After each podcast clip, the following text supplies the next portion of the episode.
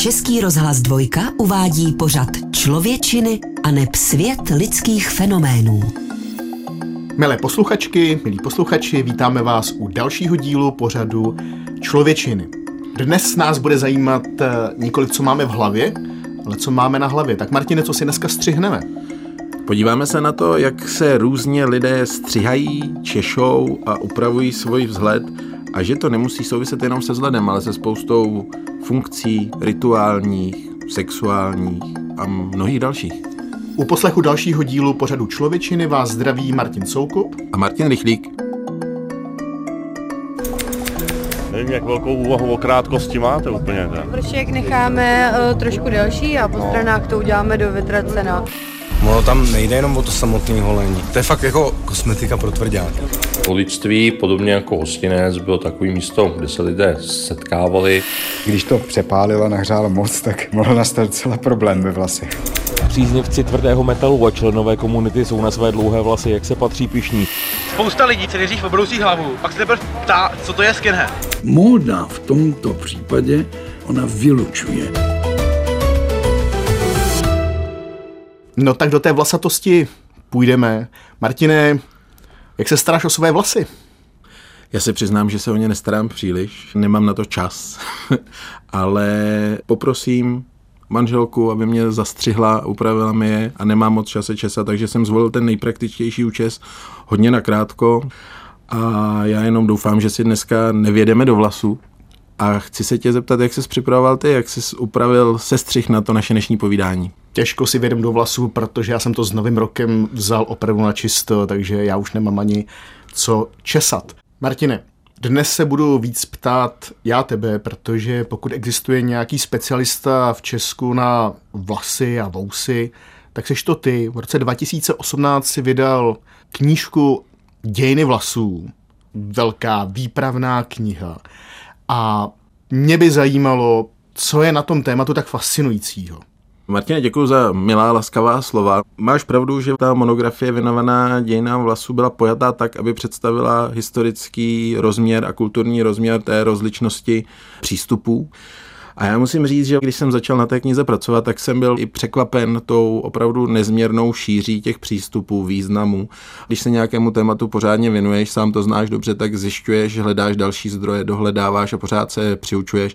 A dozvěděl jsem se opravdu neuvěřitelné věci, že existovaly hřbitovy pro vlasy v Ghaně, jak se skalpovalo, všechny možné techniky, úprav, jak souvisely třeba ničení účesů s vdovstvím a je toho opravdu hodně. A důležitá věc je, že po tom očním pohledu, když my se na sebe podíváme, tak tím dalším nejdůležitějším věmem pro lidi prokazatelně je to, jak vypadají, jak mají upraveny vlasy nebo muži vousy. A víš sám dobře, jak se dá měnit image novým sestřihem, zástřihem a je to obrovsky důležitá věc s mnoha významy a dokonce i někteří odborníci říkají, že to je gramatika vlasů, že se v ní dá číst, že to má své pravidla, kulturní pravidla, takže to není žádný nesmysl. Pojďme pro začátek si pustit eh, archivní ukázku o holičství jako o profesi. Pojďme si pustit ukázku, jak se muži holili a dělala se ondulace to holení a břitva bylo takovou společenskou zážitostí, takže muži se doma většinou sami neholili, ale chodili k holiči se jednou týdně oholit, ale tohle není jenom holictví, ale zároveň bylo i kadeřnictví, takže bylo takový univerzální. Do holictví eh, docházely i ženy. Dokladem toho ve vaší expozici jsou takové až strašidelné ondulační přístroje. Toho bych se i bál. To je opravdu až strašidelné, tohle si dá do vlasů. To bylo 220 V se používalo. Hmm, střídavý proud. Tady se proměňuje vlastně ta elektřina na teplo, ta jsou odporový ty natáčky a zahřívají se a právě to se dělalo tak, že ty vlasy se do speciálních natáček, potom se impregnovaly nějakou chemikálí, a se přes to voskový papírek připnula ta natáčka, tím teplem se to zatavilo do té natáčky. A mohly fešandy do světa. Martine, pojďme hluboko do minulosti, pojďme třeba do starověku. Co víš o vlasech a jejich úpravách dávno ve starověku? Martine, já bych v tomhle případě šel možná ještě dál. A sice to nebudou eh, psané záznamy, ale budou to archeologické záznamy. Máme malé plastiky, které naznačují to, že vlasům byla v pravěku věnována péče. Nevíme, jakou to mělo symboliku, co to znamenalo, jaké účesy nosili pravěké ženy, muži, jak se to odlišovalo. Každopádně víme, že nějakým způsobem se vlasy zastřihovaly a dokonce i z nemnoha nástěných maleb, kde se vyskytují třeba ve Francii na stěnách i takové jakoby karikatury postaviček, tak vidíme, že ty účesy byly různé. Ale když si zmínil ten starověk, tak tam máme už i tu psanou jistotu, že holičství, kurejon, existovaly takové oficíny, vyloženě kadeřnické služby, v Řecku i v Římě v antickém.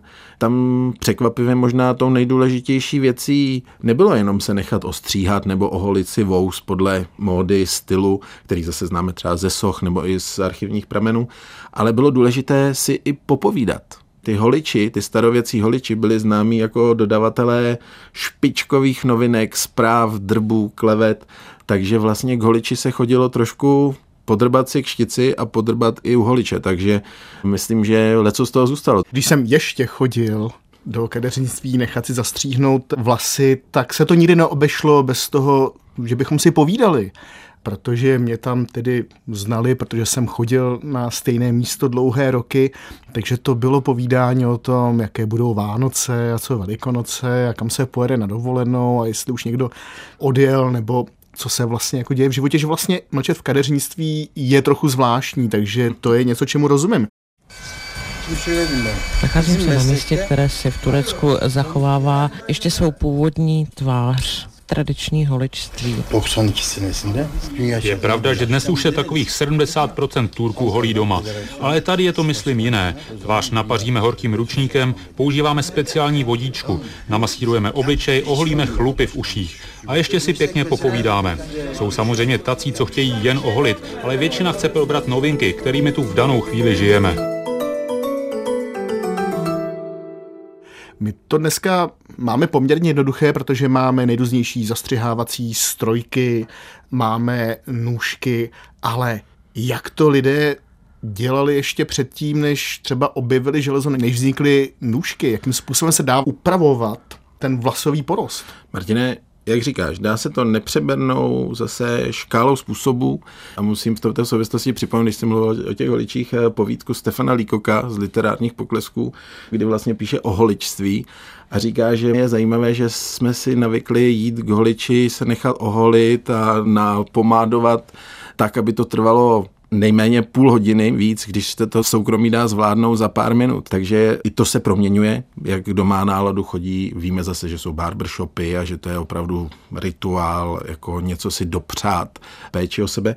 Ale těch způsobů mimo Evropu bylo opravdu spousta. V Polynézii, která nás oba zajímá, tak se třeba vytrhávaly vousy i škebličkami, jako pinzetkou. Indiáni si vytrhávali taky vousky různými obsidiány, ostrými předměty, a ne všude to byly nůžky. Mimochodem nůžky nejsou úplně nejnovější vynález, ale třeba z Mezopotámie známe některé nůžky, ale v kadeřníci v Evropě používali až tak od přelomu letopočtu a břitvy, břitů nacházejí archeologové hodně, takže těch způsobů je opravdu hodně. A když mě napadá k těm účesům, k těm vlasům, tak dokonce, myslím, že to byl Claude Levi-Strauss, který píše o tom, že se vlasy i ukrucovaly provázkem, což by nás asi nenapadlo, upalovaly se různě konečky vlasů, opravdu je to spousta.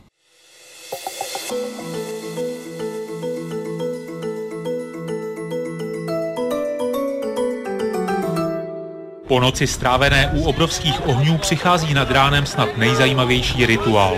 První stříhání tříletých chlapců.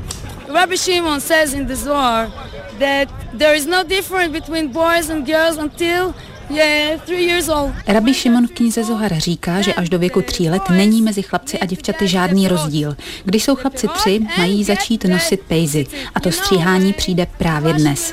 Do té doby jsme naše kluky nestříhali, jen jsme je česali.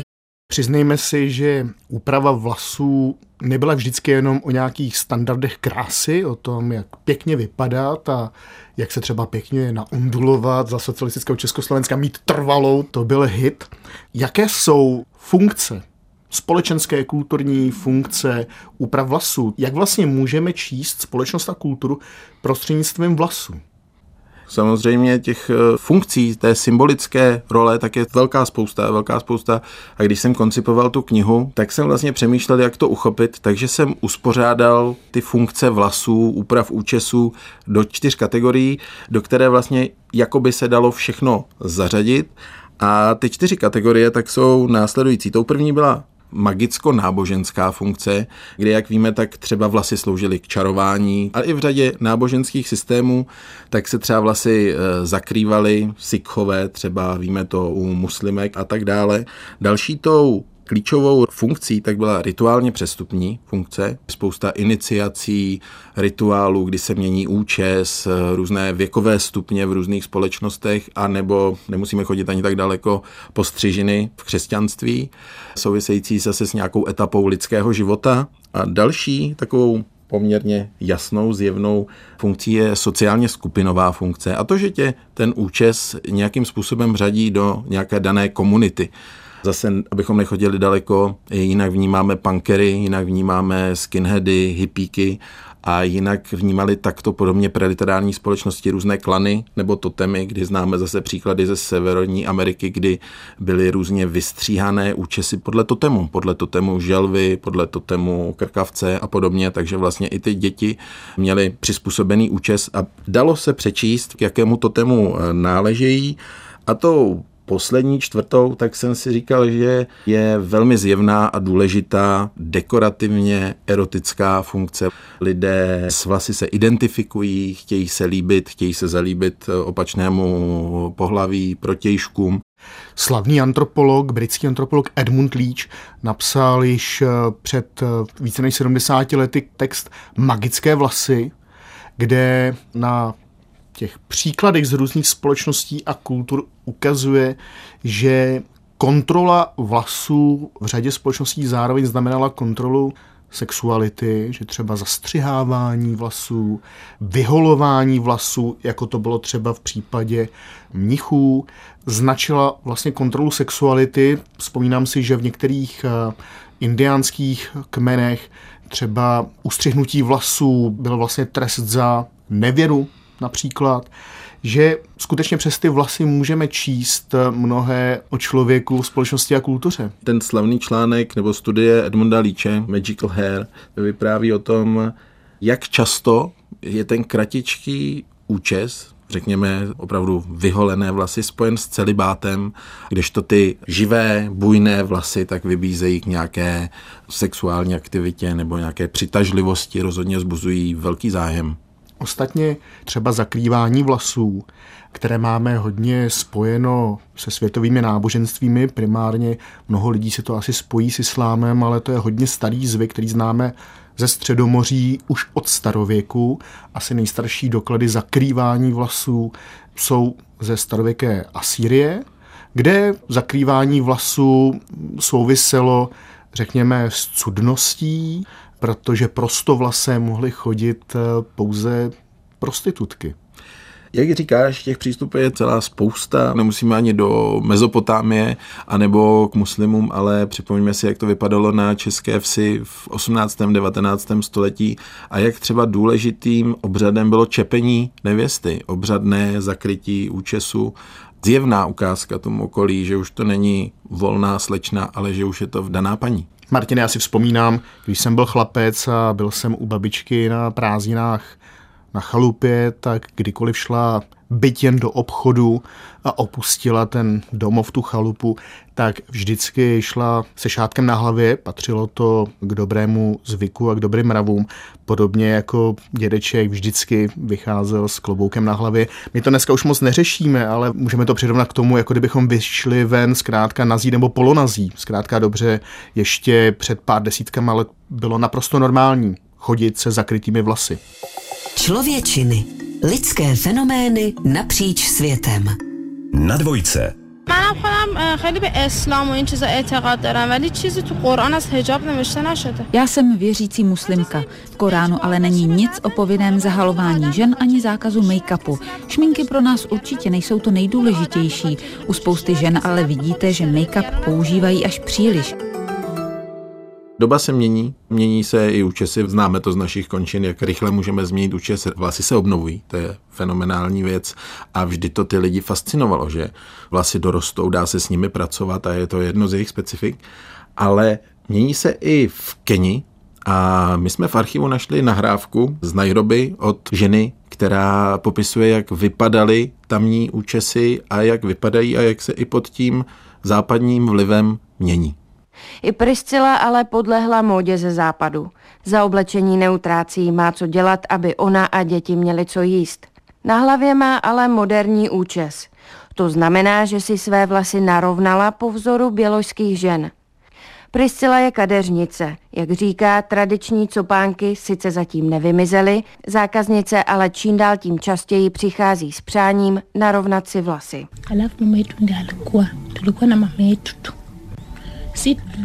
Jeden účes dělám asi tak tři hodiny, je to ale různé.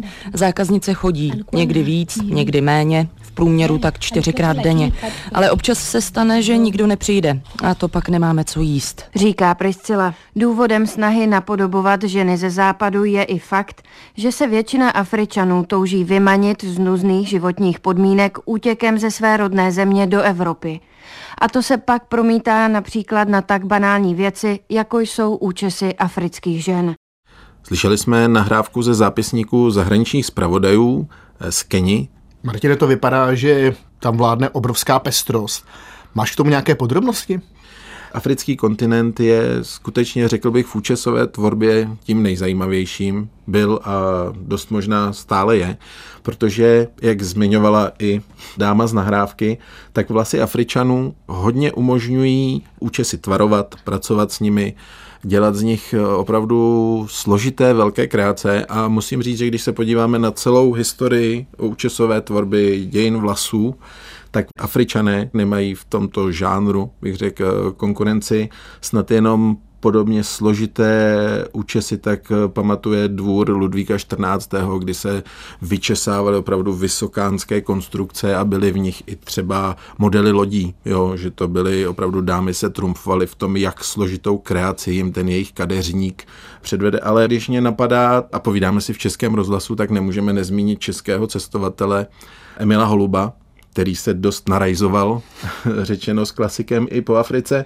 A ten, když byl u Mašukulumbu, právě u jednoho z etnik, tak jej zaujali jejich účesy a tam zase příklad, ty nejsložitější účesy nosili muži a jejich konstrukce na hlavě, jakoby věže, tak byly vysoké skoro až metr. A vlastně, co bylo zajímavé a zapsal si to Holub do svých cestovních deníků, že na ten komplikovaný, složitý účes mašukulumbu, takže přidávali své kadeře i ženy, dámy, to byly takové příčesky, paruky. Ale napadá mě další formy účesu u mangbetek, kdy vlastně ženy si na hlavě zase s pomocí takových konstrukcí vytvářely jakoby vázy v zátilku, velmi vysoké, dostali se i na poštovní známky. Co je zajímavé, zase ten sociální aspekt. Když žena mangbetka ovdověla, tak si ten svůj překrásný účes rozbila, zničila si tu vázu, aby bylo vidět, že truchlí, že se nechce líbit, je v období, kdy to musí překonat a dávala to celému svému okolí najevo právě i tím účesem. Ale když jsem zmiňoval ty příčesky a ty paroky, tak eh, vím dobře, že ty si řadu z nich viděl i na Papuji Nové Gvineji. Ano, tam je to nadále zvykem, zejména v západní části hor Nové Gvineje, toho centrálního pohoří, kde etnická skupina Huli, tak si tam chlapci už vlastně od raného mládí pěstují své vlastní klobouky na svých hlavách, vytváří si složité konstrukce a ty pak eh, prezentují při slavnostních příležitostech. Člověčiny a neb svět lidských fenoménů. Na dvojce. Jsou určitý prvky, které si myslím, že jsou populární, protože jsou takový víc samozřejmě jako jednodušší, což můžou být jak střihy vlasů a specifický účesy. To si myslím, že tady k tomu patří docela dost, ty pokládané vlny a mykátka a taky ty čelenky. image je naprosto klíčový a vidíme to nejen v 20., ale i v 21. století, jak se mění módní styly, co přichází do módy, co se zrovna nosí, jak vypadá ten nejatraktivnější sestřih. Jak ty jako kulturní antropolog nahlížíš na vlasovou módu? To pochopitelně souvisí s nějakými módními trendy, které se velice rychle proměňují. Můžeme to vidět eh, v průběhu třeba 20. století v západní společnosti. I u nás už jsme zmínili třeba problematičnost eh, dlouhých vlasů za socialistického Československa. Někdy zkrátka jsou módní dlouhé vlasy, někdy zkrátka to může být i forma třeba společenského protestu, ale také můžeme třeba číst eh, alternativní proudy ve společnosti, to, čemu se říká subkultury nebo dokonce kontrakultury, kdy lidé skutečně protestují třeba i svým vzhledem vůči majoritní společnosti. My si můžeme ovšem poslechnout, eh, co je módní a co módní není. Na archivní ukázce rozhovor s kadeřníkem z Prahy z roku 1963. Pojďme na to. Buďte tak laskav, jak je to s tou ofinou? Ofina se nosila a Myslím, že se bude nosit i v roce příštím a letos na podzim, ale ne ta doslovná ofina tutenkamenovská, ta zastřižená rovná, ale tak lehce načísnutý vlasy na čelo, které dělají velmi hezký rámec u žen, zvláště u žen s vyšším čelem. Tady podle toho obrázku eh, vidím, že ta ofina bude taková krapet hozená, že? No hozená, hozená, hozený jsou disky nebo něco podobného ve sportě, ale my tomu říkáme buď položená nebo načísnutá. Tedy na podzim s ofinou. Slyšeli jsme, co možná bude módní, jak bude hozená ofina, ale ještě jsme se nedotkli otázky nedobrovolné ztráty vlasů. To je velice citlivá věc a historicky je prokázáno, jak emotivní je věc, když eh, lidé ztrácejí vlasy. Známe to i z alopecie, z plešatění, že to je vlastně velice citlivě vnímáno především muži.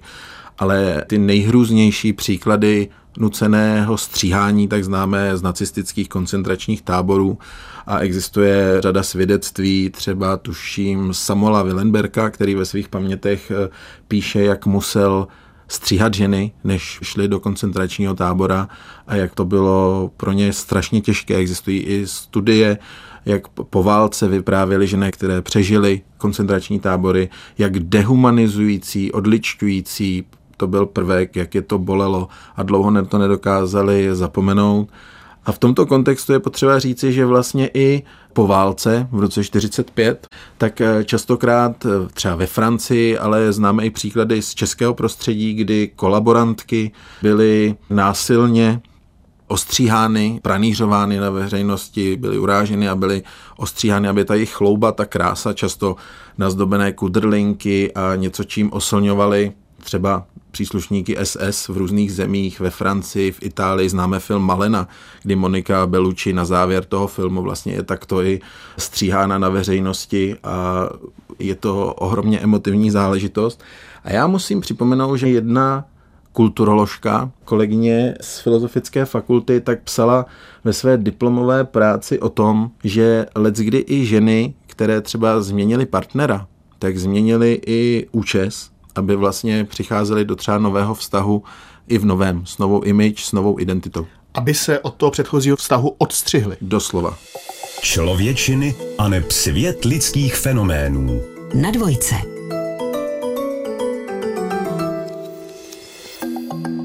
Tomto díle pořadu Člověčiny jsme se bavili o tom, jak rozmanitě se češe a stříhá lidstovou. Opět se ukazuje, že jsme sice rozmanití, ale že vlasy jsou důležitou součástí naší identity, že přesto můžeme číst společnost a kulturu. Vlasy dělají člověka a pokud někdo pochybuje, tak se může podívat do kadeřnických salonů nebo vlastní koupelny, kolik tam má šampónů, kondicionérů a nebo třeba hřebenů a nebo barev na vlasy. Milé posluchačky, milí posluchači, děkujeme, že jste poslouchali další díl pořadu Člověčiny. Loučí se s vámi Martin Soukup a Martin Rychlík. Člověčiny, svět lidských fenoménů. Poslouchejte na webu Dvojky, v mobilní aplikaci Můj rozhlas a v dalších podcastových aplikacích.